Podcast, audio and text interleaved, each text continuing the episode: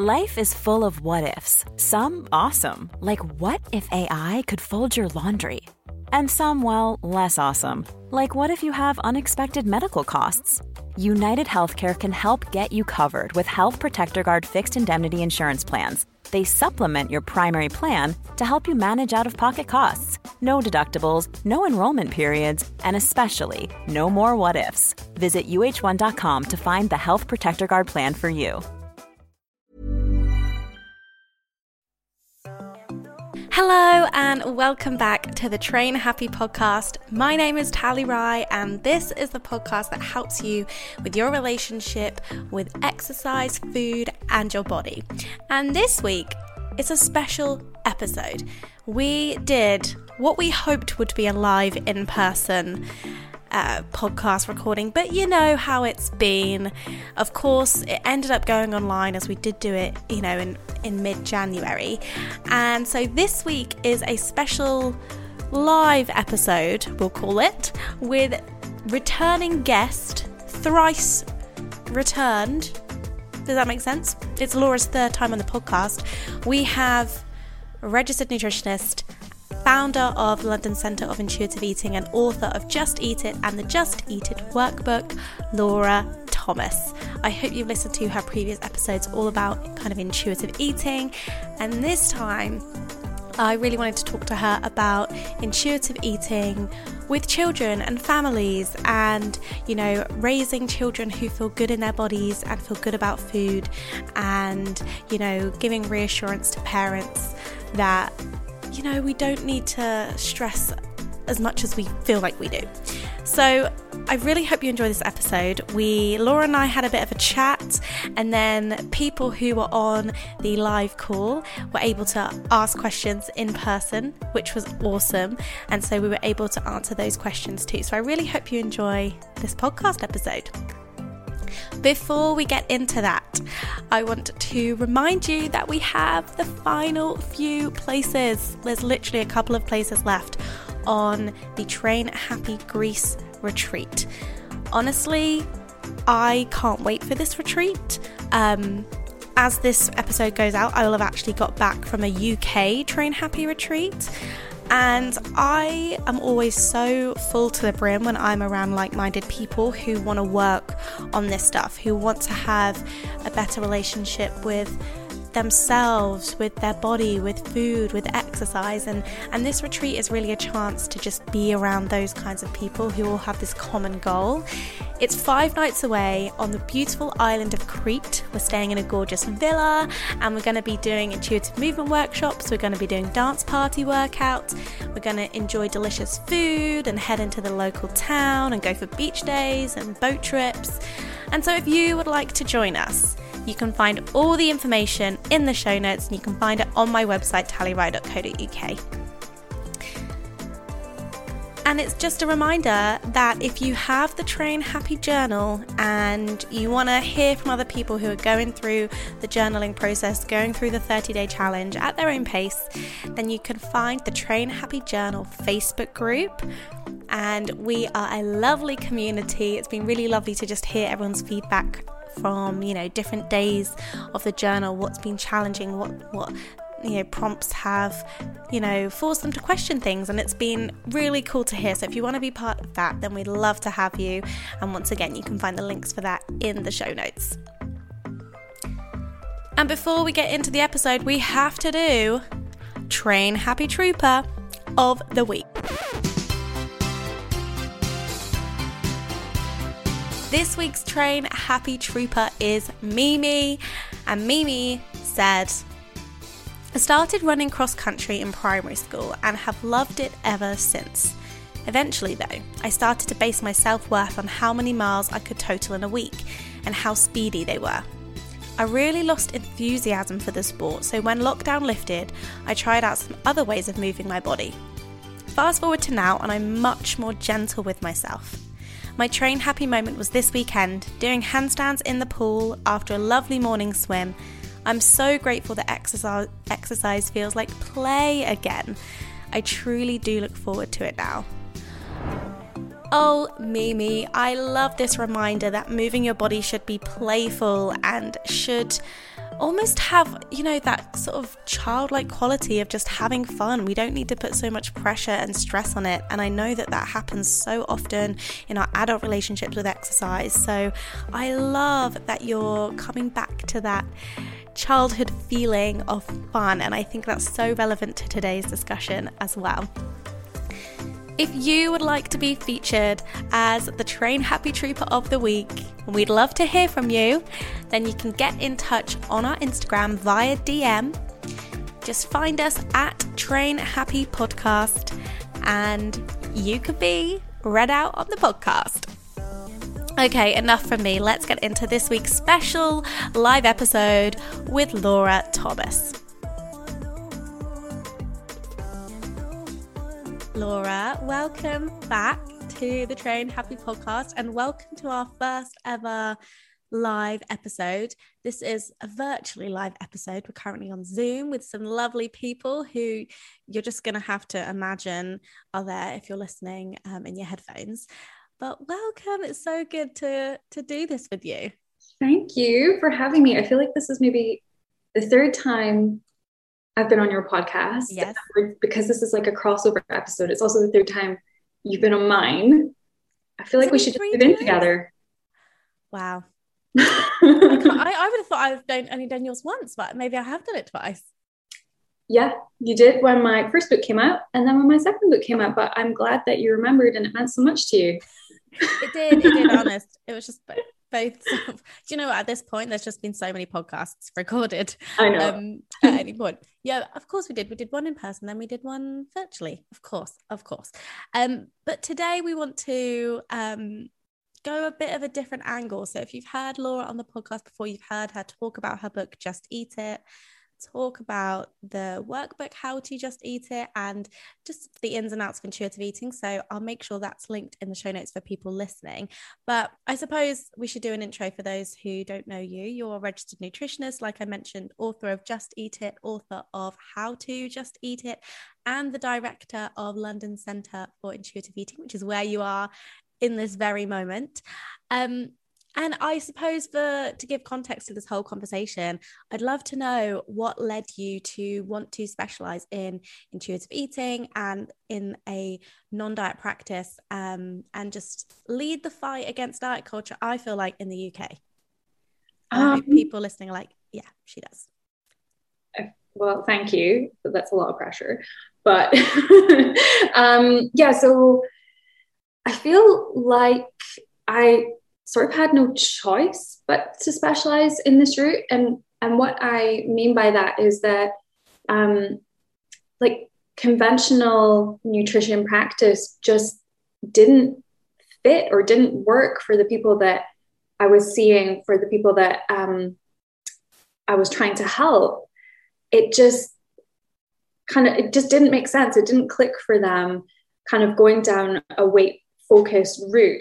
And so when I came across Health at Every Size, and that kind of led me to intuitive eating. And I was kind of processing all of this stuff for myself when I came across these concepts, and like, I suppose went through that process on my own for myself.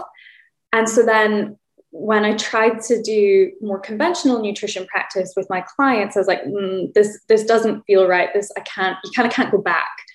And so that's when I really started doing more training and more, like specializing, practicing in that route. And I feel like, yeah, you never stop learning when you're on this path. And so even like my practice when I started like 6 or 7 years ago is completely different from how it is now, even though intuitive eating and Health at Every Size and weight inclusive care are like at the heart of it. It's just constantly evolving, but kind of has that at its core. How would you describe the way, you know, how do you describe what the London Centre for Intuitive Eating does? You know, what is the way that you support clients that is different, like you said, from that weight normative approach? Yeah, so everything that we do is rooted in body affirming care. So whether we are working with people who have eating disorders, who have a degree of disordered eating, whether we're working with families and with children, it's all with this kind of like underlying understanding that there's nothing wrong with your body. Like your body isn't the problem, and we are here to work with you where you're at and work with your body and your whole self as you are. And we're not trying to change you. We're just trying to support you and guide you. We take an approach that's like probably quite different from what a lot of other people experience when they go to see maybe even some other, you know, intuitive eating or health at every size aligned practitioners, in that we're trying to de-expert ourselves, and we really try and empower our clients to draw out their own expertise in themselves and build that trust in themselves and in their bodies. So we're kind of partners. We're going alongside folks instead of like being like, okay, now we do hunger and fullness cues, and now we make peace with food. We kind of meet people where they're at. So that's a value called client-centered care. So we're kind of approaching things from that perspective, and also just with lots of compassion and lots of understanding, and just trying to be as supportive as we possibly can and creating a safe, non-judgmental space for people. And you have a very beautiful physical space as well. You have a brand new offices that you're currently in right now. We were supposed to be here tonight. This was the original plan.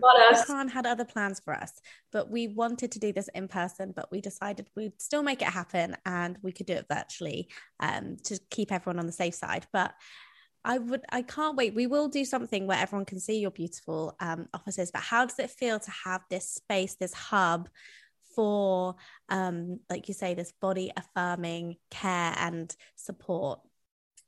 It feels kind of surreal, actually, when I stop and think about it and kind of think about the trajectory. When I started out doing nutrition practice one-on-one, I was literally like seeing clients on Skype in my spare, or like in the corner of my living room. And then I kind of evolved, and we got these like kind of trendy but kind of weird shipping containers in East London, and then we got like our own sort of serviced offices that we shared with other people. And now I have a team of, can't even count how many, 5 or 6 of us, and we all have our own clinic spaces. Like you can see them behind me. We have a studio space. We have like a little shop area where we're selling like different books. We're going to stock Tally's book. We've got like candles with different like body shapes and sizes, and jewelry, and like all of this amazing, all these like really cool products that we've sort of hand selected. So to just go from like sitting in the corner of your living room to having like this, you know, we have our own doors with a sign on the front of them. It's pretty cool, and it's pretty surreal. And so we just wish that COVID would fuck off so that we could actually have people safely in the space. 2022 is going to be the year. It is. And you've been here. What do you think? I think it's beautiful. You've seen all of those other, I mean, apart from probably my living room, you've been to all of them. Actually.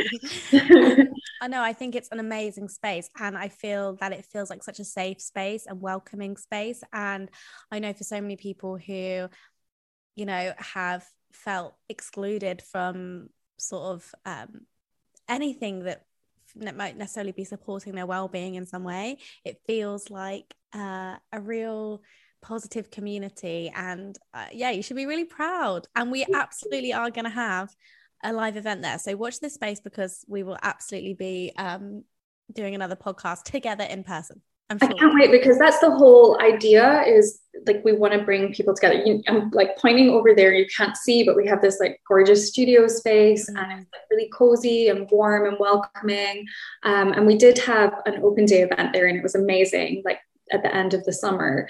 It was really just had such a nice feel to have everyone together. And I'm really looking forward to having that again, because as we know, so much of the healing and recovering that we do from diet culture, sorry, I'm just letting someone in, that happens in community, right? It happens when we're all together and we're looking after each other. So I want to bring that like into this space more and more. And we have had like some classes going on here. We have a baby yoga class every week, which is adorable. And they like teach consent for touching the babies, which I am all for. And yeah, it's just really great. And it was with the yoga teacher that I did baby yoga and baby massage with my baby. And so, yeah, it just feels like a really nice community sort of space. Well, this is a lovely segue to also say that the other thing that has been, that's very new in your life since we last got together. Well, I think you'd had your son when we'd last chatted, but it was all very new because you'd released. No, I was pregnant, I think. Well, oh, for your podcast or mine, yeah. I don't remember. I'm losing track, but yes. So we had spoken, we had spoken about this time last year and you'd had your baby, but it's been over a year since then. And, you know, it's time to catch up. How has, and this is a kind of something I think that we haven't really discussed as much on the podcast. Like, how has it been having a baby and navigating diet culture as a new mum? As, you know, I feel like for new mums especially, the pressure can only intensify, and not only with what the baby's doing, but with what you're doing. And how has it been? Yeah, it is. I'm gonna caveat this by saying I think actually in the grand scheme of things, I've probably gotten off pretty lightly, A, because people know what I do, and B, because of the pandemic, we've been relatively sheltered, especially in that like immediate postpartum period. Avery was born in May 2020, which was like first lockdown. The world was a terrifying place, still kind of is, but you know, it was like we weren't taking any risks while I was pregnant, and then when he was born, he was in the NICU for 2 weeks. So we were just, and he had like respiratory issues. So we really didn't want to risk anything with COVID. So we were kind of buffered. But, you know, we've had a really terrifying experience with, you know, everything's fine. Everybody's absolutely fine now, but he was in the NICU for 2 weeks. So no parent expects that unless like you've been told, you know, your twins are coming early, so we're going to have to get them in the, you know, like, most people just aren't prepared for that. And then with the, like the extra layer of COVID, it was just a really difficult experience. And so then when we did finally get out of the hospital, I remember seeing someone, shall remain nameless.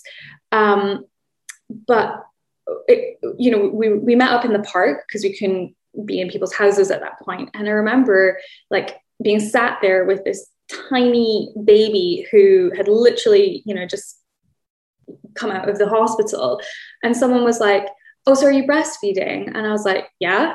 And they were like, "Oh, that's good because, you know, like that burns more calories." And I was like, "Yeah, that's not really my top priority right now. Like, my, you know, baby who was fighting for their lives just a day or two ago is, you know, that's kind of my priority." And they were like, "Oh yeah, but it means that you can eat cake and still burn calories and lose the baby weight." And I was like, whoa, like I'd set that boundary and I'd been like, back the hell off. And they still like kind of kept coming for me. And I feel like I would, you know, I'm well-resourced and well-equipped to like bat that away. But if you've got that coming for you constantly in that like immediate postpartum period, like it just wears you down. And like all of the, I mean, not that I like downloaded many of these, but like any of the websites or the books or the apps or anything that you have, they're all geared to like, you know, here's how to get your baby body, your pre-baby body back. And here's how to snap back after having a baby. And it's just like that period in time, you feel so vulnerable. Your body feels so not yours. And like, it takes time to kind of, yeah, get accustomed to not that your body goes anywhere or that it's not you, but it's, you know, it does take a minute to get reacquainted with your baby, your body post having a baby. And so to just be like inundated with all these toxic diet culture messages, it just completely disrupts your ability to like focus on your own healing and looking after yourself and looking after your baby. So I feel like I just like went off on one there. So like reel me back in. No, I think that was so insightful because you're experiencing it in real time. You're experiencing that pressure that, you know, I haven't had children, you know, I expect these things, but sometimes even you can have done so much work, you can be helping so many other people and people are still going to make comments and you still have to, like you say, figure them out. And, you know, I think speaking to that vulnerability that people have is so important because, you know, I think we obviously talk about, you know, oh, how I think sneaky diet culture is, I think how manipulative and confronting it can be. And sometimes it feels like you've just, you know, just say no. But in that really vulnerable time, I can totally understand why people could feel that pressure. And especially as it must be, like you say, disorientating to have a baby and then figure out who your identity is. I'm a mum now, and then I've had this baby and I'm getting used to this feeling because, you know, my muscles don't feel like the same as they did before. And I just don't, yeah, like, you know, that must feel like this really disorientating. And then there's the added layer of like, what frustrates me is that we, as women, we do this miracle thing of having a baby. And then it's like, oh, and so, but you still need to look good for other people. And I say good in quotation marks, you know, you still have to present yourself to other people. And it's like, that should be the least of our priorities. It's like feeding, nourishing, look, raising this child should be the focus. And yet, sadly, people are trying to take advantage. I say people, diet culture and industry is trying to take advantage of women in that time. And it's scandalous.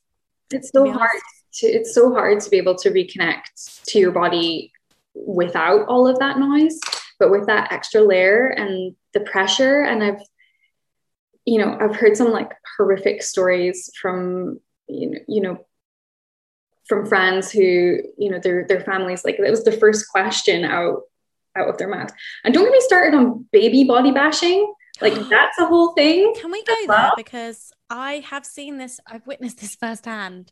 Yeah, just, you know, people already going, oh, they're chunky and, oh, you know, what's their weight like, blah, blah, blah, blah, blah. And you realize like, oh my goodness, this really does start from birth, like this obsession with weight, but so much of it is projection of the people around the baby.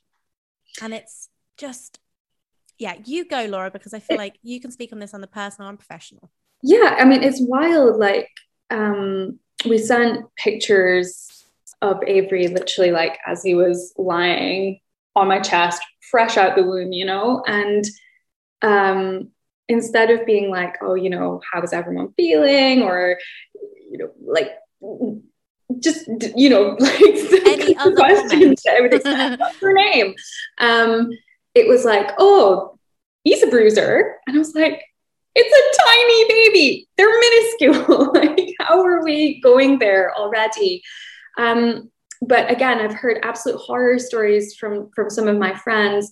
You know, one friend contacted me like really upset after having a pediatrician appointment for her daughter. Her pediatrician basically said that her baby would never be able to walk because they were so big.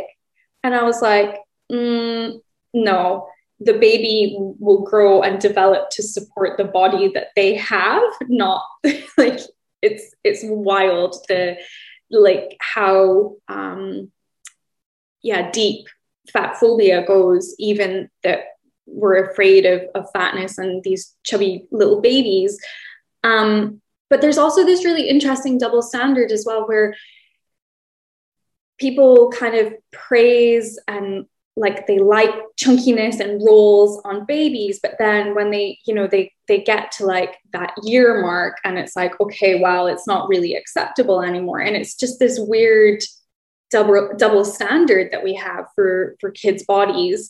And I don't know where we went so wrong that we can't just let them have the bodies that they have. I want to talk about this because I completely agree with you. And I think it's really sad that more and more, and I feel like this is so much of the fear mongering around, you know, the war on childhood obesity and all the rest of it, that we don't just let children be children, and we already are questioning their bodies, and we don't, it's almost like as parents, I say that as parents, like I'm a parent, I'm not a parent, but you're an aunt, you know, so like parents, I'm an aunt. Parents feel like they can't trust their children because of this supposed epidemic that's going on, and so you already have children questioning their child's weight and that, you know, what they're eating and how they're moving, and you know, they're not even at school.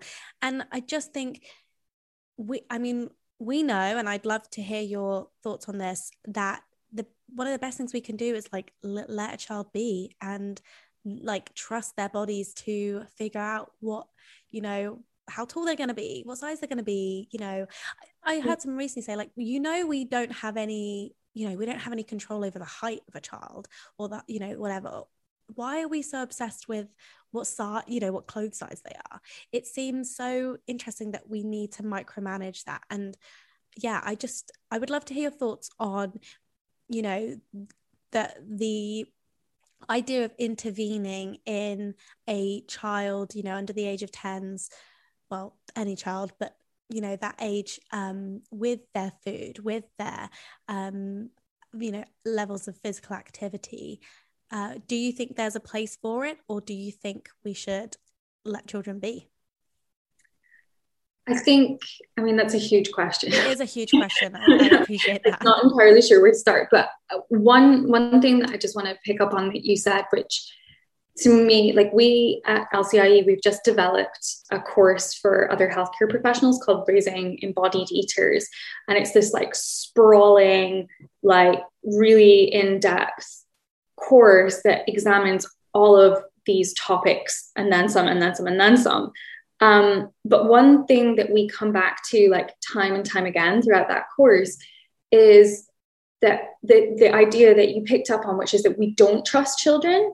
And I'm kind of interrogating, like, why don't we trust children? Because if we, and that's across the board, but specifically when it comes to food and eating and their bodies and just allowing their bodies to be what they're going to be and for them to grow into the bodies that are right for them. And yeah, like, where does this disconnect happen? I mean, there are lots of kind of layers to it, diet culture being a big disruptive factor in that puzzle, but it's so interesting to me because as a parent, like I've had to kind of navigate this for myself, and it's been really interesting to see how, you know, even as someone who like has built a career on like unlearning diet rules, like how many things I had internalized when it came to feeding Avery, and how little I trusted him and trusted myself, more importantly, and how that has been a process that I've had to, learn to trust him. And the point that I'm trying to make here is that when we take a step back, when we just like take a deep breath, take our hands off, like our children give us so many clues as to their like trustworthiness and their reliability, and like the fact that actually they have got this, like they need us, of course they need us, and they need boundaries, and they, you know, they need a bit of structure, and, you know, all of the things that I think we'll probably touch on in terms of feeding kids, but like they've got this, like we can trust our children if we can just start to like tune in and look for those cues. And I think in the same way that diet culture teaches us to become disconnected from our bodies, you know, parenting culture at large, but especially like foodie parenting culture as well, teaches us to be disconnected from our kids and completely out of tune with our kids. Whatever, it's a bigger capitalism piece that we're not going to go down that rabbit hole right now. But like the point that I'm trying to make is that if we can just tune in with their cues a little bit more, we can see, you know, we don't have to like time their feeds. We don't have to like, micromanage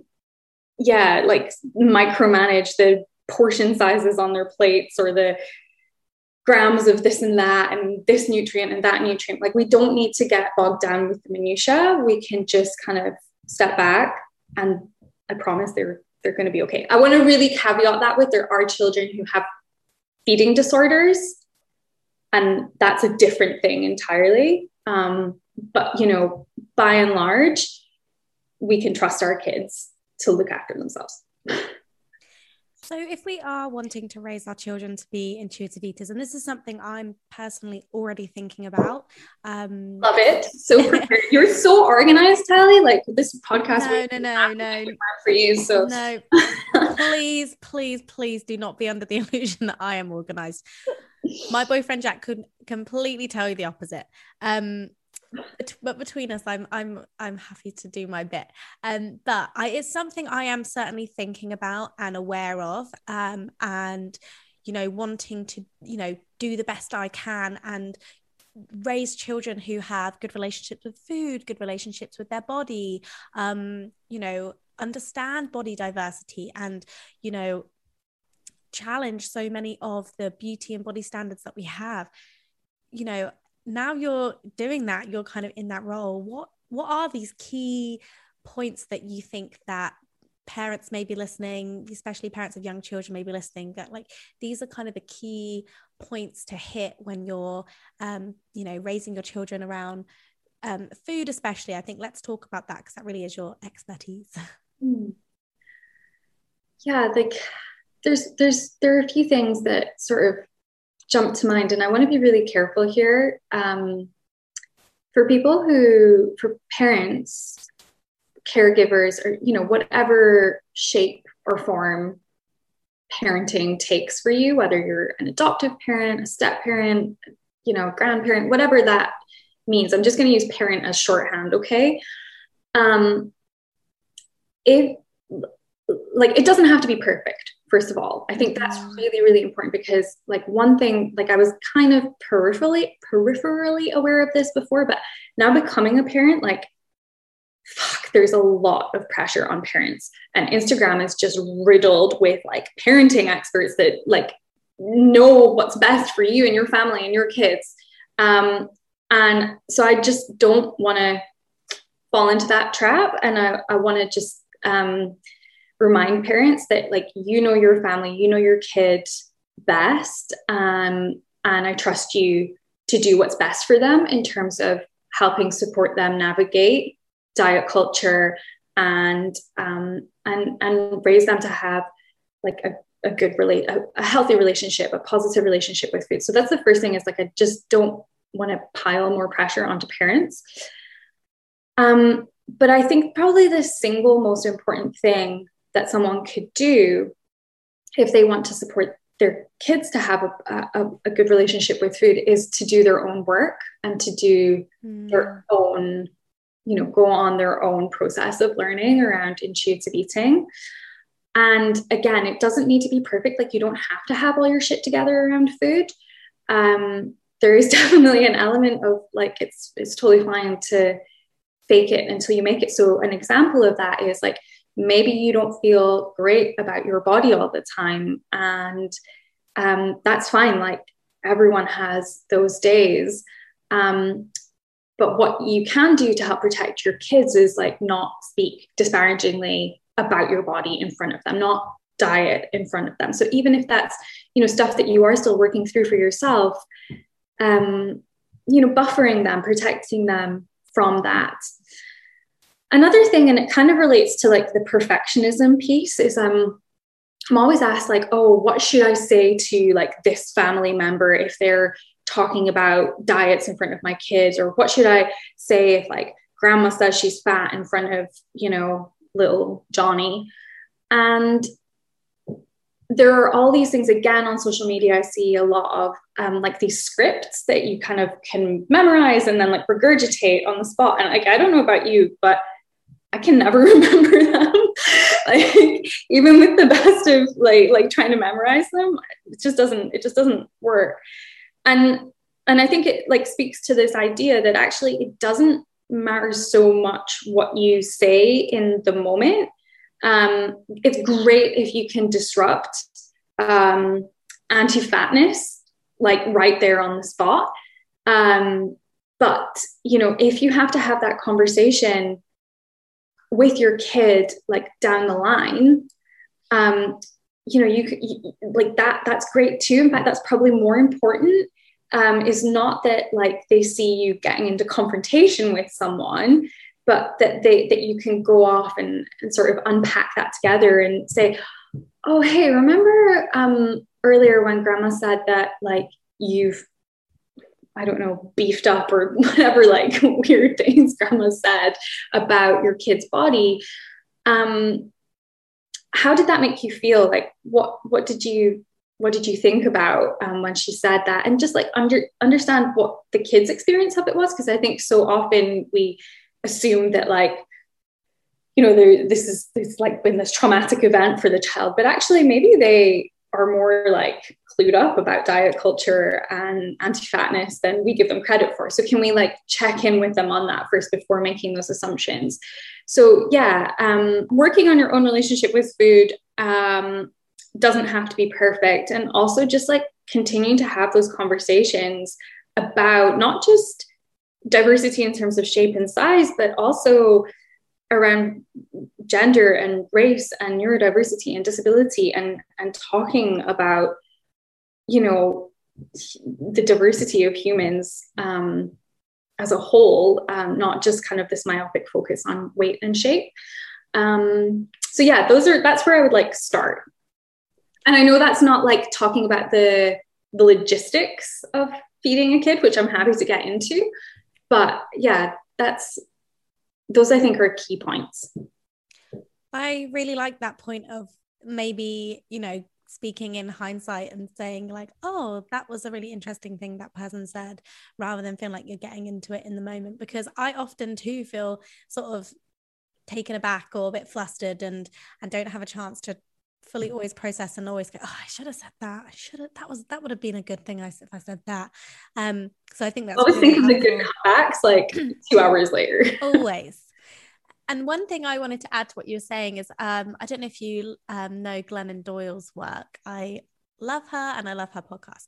And she did she had someone phone in about a similar topic of, you know, people are teasing my child at school over their weight, because we do know that that is one of the number one causes of bullying in schools, which is just awful. And her advice, which I thought was just really lovely, was that, and I can't think this relates to kind of other people's comments, is like, outside of your home, there are so many uncontrollables, and to think we can control each environment and, you know, always preempt what someone might say, or you know, we know that's something is just, we can't do. So take the pressure off yourself to feel like you're going to get it right once you leave your front door. But you can, in your home, make it very clear how you might feel about bodies, how you feel about weight, you know, the family values, and that, especially with a child, like you can, you know, just reinforce to them that you think they're perfect just as they are, and that they are, you know, they are loved and perfect and they are wonderful. And, but sadly, you, like I said, you can't control school environments. You can't control, you know, grandparents even. You can't control all those things, but you can control what you're doing. And I thought that was a really reassuring answer of like, it felt like a very applicable thing to real world. We're getting to the point where I would love to open it up for questions. So I have a couple of questions here, but in fact, this question I have here, which is from Gia. I think I've said that correctly. You sent it in. Would you like me to read it, or would you like to say it? You don't have to read what you sent in, but just a rough question, because this really relates to the topic we were just on. Oh, well, I can read. Well, I can read out, or I can ask the question. Go for it. Yeah. So, I was listening to this. I don't have any kids, but I have a lot of nephews and nieces, and I can see, like at birthday parties or dinners, whatever, I can sort of see the diet culture chats coming up, but of course they're not my kids, so I can't really say anything about it. Although, at one point I did make a comment that I that didn't take me 2 days to think about, but it was my birthday. So they're in my house. And I said, you're not allowed to talk about calories here when I was serving the cake. That worked really well. But most of the time, it's not my kid. So I really can't say anything, but I do want to sort of share, and I want to sort of protect them or be able to help them sort of not fall into all of the diet culture traps. Any advice on how to deal with that, or should you just let it go? Because, talking about how other people are raising their kids is always, dangerous territory. Yeah, I'm so conflicted about this one because, I've got the, nutritionist sort of anti-diet culture side of me that's like, ah! And then the parent side of me that's like, you can't interfere with how other people are parenting their children. So yeah, it's definitely a tricky one. And I think what I would want to know is, kind of how old they are and, how much they're really aware of what's going on, and also how much time you spend together, and, how much part, 'cause you could be really, really involved in that family, or you could be you see them a couple of times a year sort of thing. So I think that can dictate maybe this answer a little bit. But yeah, I agree. By and large, you can't tell people how to parent their kids. Sometimes if it's a situation where there's all this food talk and it's just a hot mess, sometimes I'll be like, whoa, who called the food police, just to kind of try and diffuse the situation a little bit, just to try and be playful and lighthearted and just sort of raise people's awareness that actually, okay, yeah, we're talking a lot about food here and that's kind of not cool. But I think as an aunt, I think about this a lot, how I can sort of be a safe space for my nieces and nephews, and I might get into trouble for saying this, but once my nephew came over and he was staying with us, and the first thing he asked me for, he was like, Auntie Laura, can we have naughties? And I was like, what's a naughty? And he's like crisps and cookies and sweets, and this kid was kind of it was really, really keen for to get his hands on it, and I tried to be really neutral and calm and sort of say, unpack with him, well, what does that mean? And I just reassured him that we're gonna have some cookies, and we're gonna bake them together, and that was our activity that I'd planned for us anyway, and I said, but I don't think that they're naughty, and I don't think you're naughty for eating them. And so just kind of provided that reassurance and that comfort. And again, tried to be a safe space. And just to kind of always, I guess, role model having a good relationship with food and my body, and not speaking disparagingly about food. And also, with the hope that if they are ever struggling with food or their body, that they might be able to come to me with that. And the other thing that I was thinking, just on a super practical level, I don't know how comfortable you feel with this, but just getting in books and gifts and things that are, I can recommend some body positive books and stuff like that, that you could give as gifts depending on the age of the kid.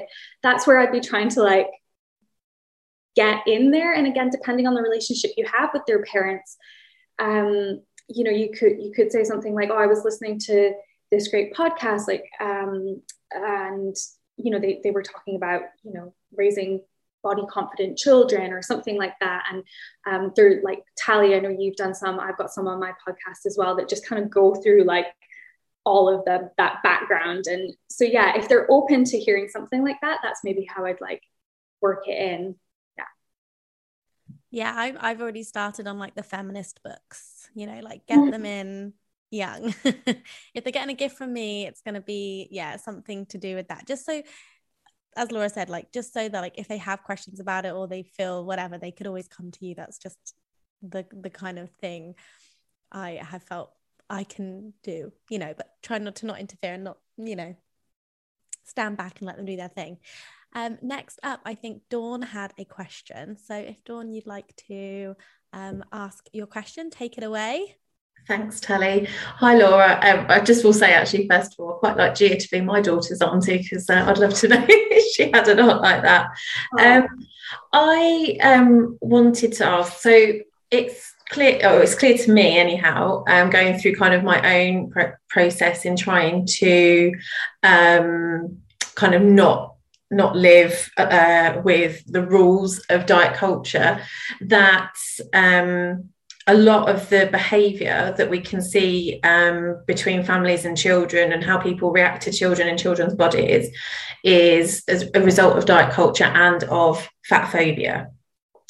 But I wondered if you would agree that, particularly off the back of Tally's comment about, you know, weight and appearance being kind of one of the biggest causes of school bullying or school age bullying, is actually a lot of the behaviour that we see, particularly from caregivers, parents and guardians, that actually it's more about trying to protect the child, because they see how those beliefs around, you know, fat being bad, and maybe having experienced their own, you know, their own experiences of how others have reacted to their body in a negative way, actually they're behaving in a way that they think is protective of their child. They're trying to keep their child, and I'm really simplifying here, but like keep the child slim so they don't experience those negative experiences. And then obviously that just kind of perpetuates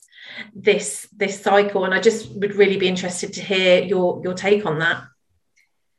Yeah, so I think if I'm following your train of thought here, you're talking about parents who are caregivers in whatever shape or form that takes, that they've had their own maybe difficult experiences. Maybe they themselves were bullied or teased as kids, and so now they're trying to protect their own children from that. Is that, yeah, I'm understanding you? Yeah, but also maybe they've not necessarily experienced it, but maybe they've witnessed others how go through difficult experiences as a result of their appearance, and therefore want to protect their child from what they have seen. Yeah. I think what you're naming here is sort of internalized anti-fatness, and kind of, I mean, this idea that in order to protect our children from weight-based stigma, that we have to keep them thin. We have to shrink their bodies, and actually, that is literally one of the recommendations in the World Health Organization guidelines around weight stigma. Is something, it's like very victim blaming, and it's very much like, you know, in order to end weight stigma and all the knock-on effects that it has for our children, you know, that's the impetus for keeping children's weight down, rather than us like changing the culture and really, yeah, like changing policies and working on our beliefs and attitudes around bodies. So yeah, I agree with you. And I think the other thing that was kind of coming to mind, and I'm not sure if it's like exactly what you were asking about, but I think about as well the experiences of fat parents who are having to, maybe they're trying to navigate the concept of raising an intuitive eater and being, you know, having a kid who's body positive, but they're being told by their GP, their health visitor, the school nurse, whoever else, that like it would be a tragedy if their child's body ended up looking like their parents, and how like what a difficult position that puts fat parents in. That like they're having their parenting and their feeding practices and everything that they're doing around kids, like the extra layer of scrutiny on those parents, that as a straight size parent, as a straight size parent of a straight size child, that I don't experience. So I'm not sure if that speaks exactly to the point that you were trying to make, but one thing that we, I talked about the course that we've developed at LCIE, and one thing, or one of the modules within those courses, is around schools and nurseries and other sets, childcare settings, essentially. And one of the things that we feel quite strongly about doing is that if there's an anti-bullying policy in place at your school or your nursery or whatever, like Brownies, Scouts, swimming club, whatever it is, that you make sure that weight-based bullying and teasing is part of that bullying policy, that it's not a comprehensive policy unless it includes that. And that can be one way that we can start to, on a really like systematic, structural level, start to address and disrupt that intergenerational transmission of body hatred and low body esteem.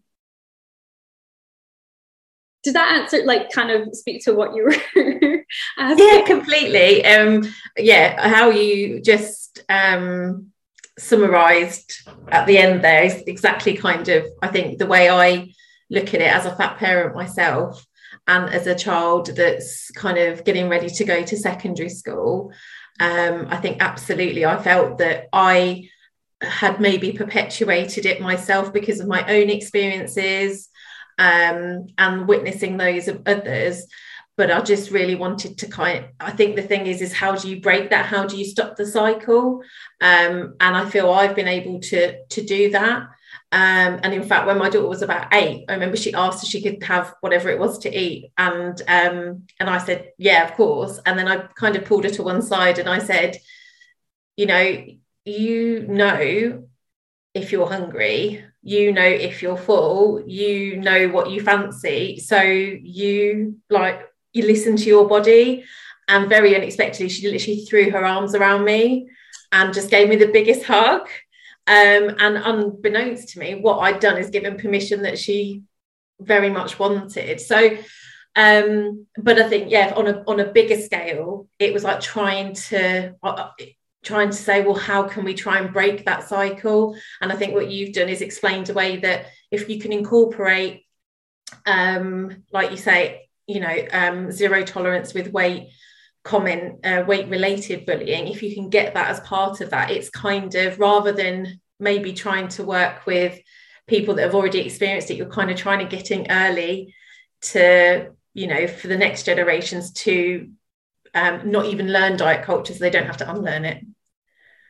I haven't necessarily articulated that very well, but I just wanted to say, like, I feel myself well up when you talked about that story with your daughter. It's so powerful that what you've done is you've said, it's exactly what we were talking about at the beginning. You're saying, I trust you. And that, like, she needed to hear that. And it's clearly done, like, something amazing for her. So, like, yeah, I don't have all the answers in terms of how we break this cycle. But yeah, letting your children know, I trust you, and I trust you around food, and I trust you to make good decisions to nourish your body. Like, how many of us would have loved to have heard that at some point? Yeah. So, like, yeah, it's incredible. I'm sure Tally has lots of thoughts on that as well. I just really appreciate you sharing that, real example of how this all kind of is in the real world and, like, with parenting. And I think it's lovely that you have that relationship with your daughter, and that, she feels that with you, and, that is, like Laura said, that is doing the work yourself and then passing on. And I think, so much of the feedback I get from people is often when they're embarking on their own journey with healing food and their body and movement, is, I want to do this so I don't pass it on to my kids. And I think that is such a huge motivating factor for so many people to really, like, give this stuff a go and really unpack all the layers that come with it. And so, yeah, you've just kind of, that is why we're doing it. And it's really, really lovely you've shared that. Do we have any more questions for Laura? If you do, you can either pop it in the chat box or feel free to unmute yourself and just go for it. Hiya. I've got one question for Laura. So my little boy is just coming up for 4 months now. So I'm really starting to think about kind of the weaning kind of thing. I can already see that he's like so interested in food. Like, it's really amazing to watch. He like stares at me eating and he like copies my chewing. So I can see, you know, like he's already getting ready to get started. And it's really important to me, I think, you know, like the more I listen to your podcast, that I want to get him eating intuitively from the start. So I just wondered if Laura had any thoughts on, you know, like where to go with that. Is baby-led weaning the best way to go? And is there any maybe particular resources that you could recommend? Before I get started, I don't want to kind of waste my time on books that are not worth reading, because I don't really have the time for that. Yeah, there are a lot of books that are not worth reading. Let me just grab, I've got my bookshelf over there. So when it comes to weaning, it's like we think of weaning as like, and introducing solids as kind of like, it's just a thing that we have to do, right, to like get our kids onto solid foods. And we kind of think of it as sort of unrelated to their broader relationship with food, right? Because we think like infants doesn't really matter so much, but actually that relationship, like you're imprinting your relationship, the feeding relationship that you have with your child right from the beginning, like even from milk feeding onwards. So I think it's really great, like really cool that you're thinking about this like right from the get-go. There is a lot of shit out there when it comes to weaning. A lot of noise that you really just need to tune out, because it's really unhelpful. And this debate around like purees or baby-led weaning and finger foods, it's kind of sort of irrelevant in a lot of ways.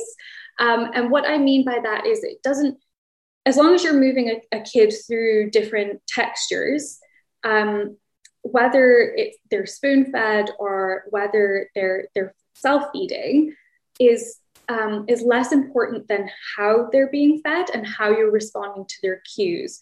And so we call this responsive feeding. And essentially what that means is being again in tune and in touch with, you know, your baby's cues for hunger and for fullness, but not just that. It's broader than that. So like being in touch with their emotional cues around food. So making sure that when you're feeding them, that they're not really tired or like really overstimulated or really distressed about something, because then they start to have negative connotations around eating. So as much as possible, like trying to have fun with weaning, let them make a mess, let them get it all over their hands and their face, even if you are doing spoon feeding. And I really want to like clarify, because I think a lot of people in the world of intuitive eating in particular are like, yeah, baby-led weaning all the way. And just to flag that that's quite an ableist concept, because a lot of babies can eat, like they have the mechanical ability to chew and swallow, but that they can't, you know, they don't have the motor skills to be able to bring it to their mouths. So there are also some babies who might need to be weaned at a slightly earlier age, to help prevent allergies, for example, before they have the ability to put foods straight in their mouth. So that's kind of a bugbear of mine. Anyway, that said, all of that said, this book called Born to Eat, it's written by two American dietitians, and it uses the division of responsibility, and it is aligned with intuitive eating. It is more of the self-feeding kind of book. So if you want to go down that route, you can. But just remember that whether you're doing purees or finger foods, to progress through textures so that they can, sounds like a really weird thing, but it is really important for to make sure that they learn the oral motor skills to eat properly. This idea that we're born as intuitive eaters, I kind of take issue with a little bit, because although we have strong instincts around hunger and fullness, the actual process of learning to eat is quite complicated and can take 2 to 3 years for a child to have developed all of the oral motor skills that they need to eat properly.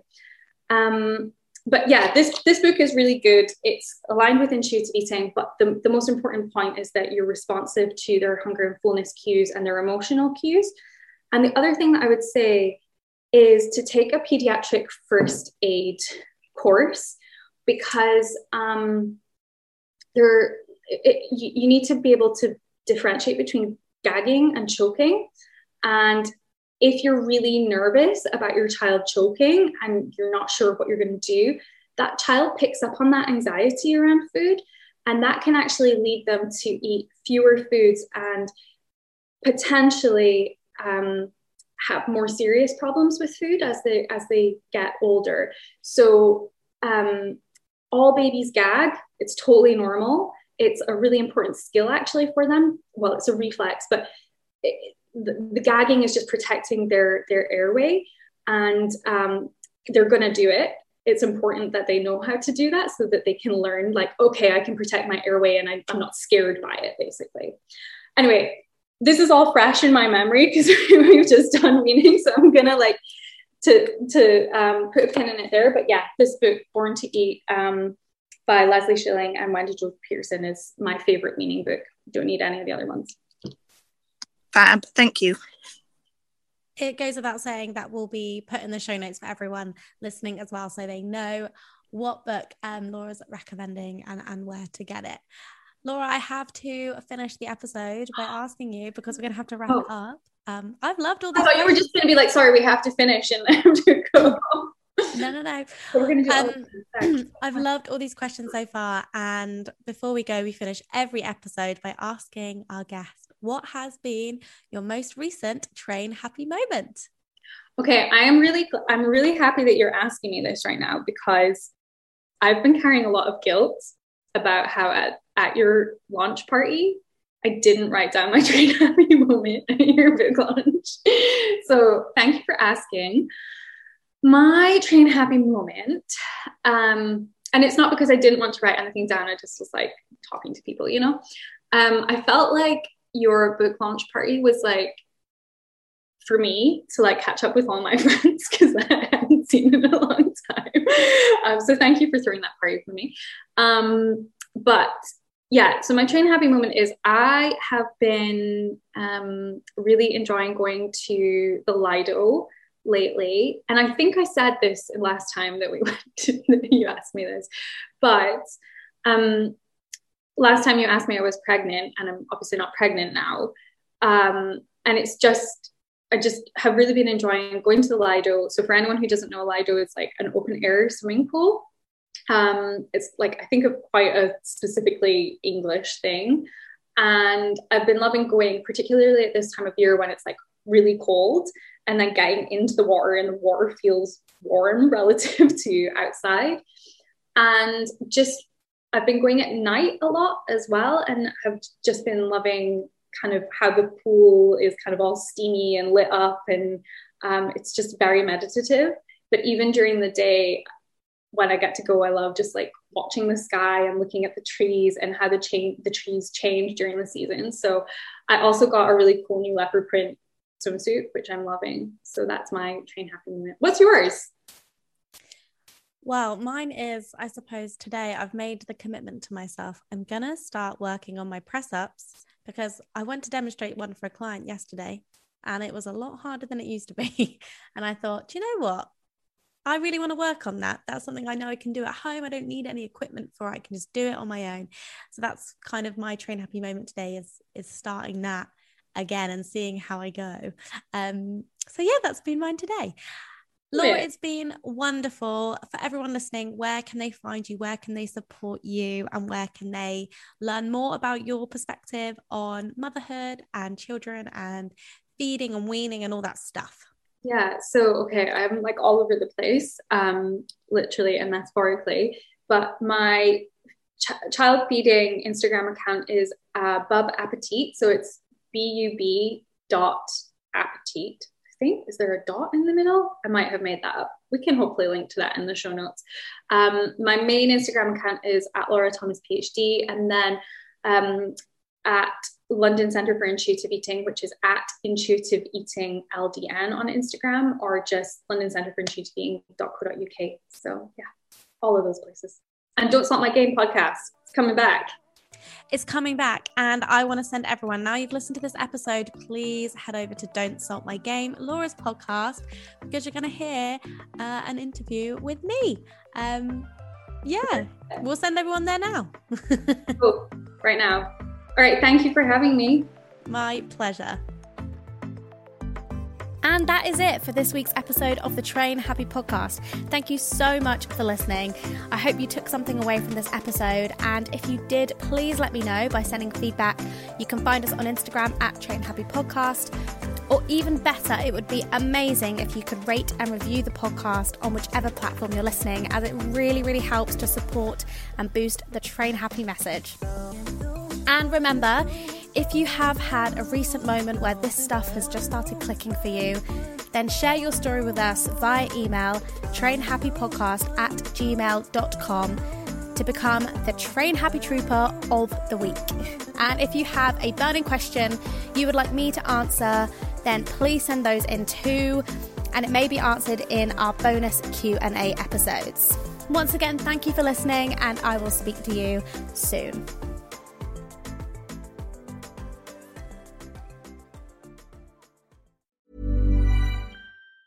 Ever catch yourself eating the same flavorless dinner 3 days in a row?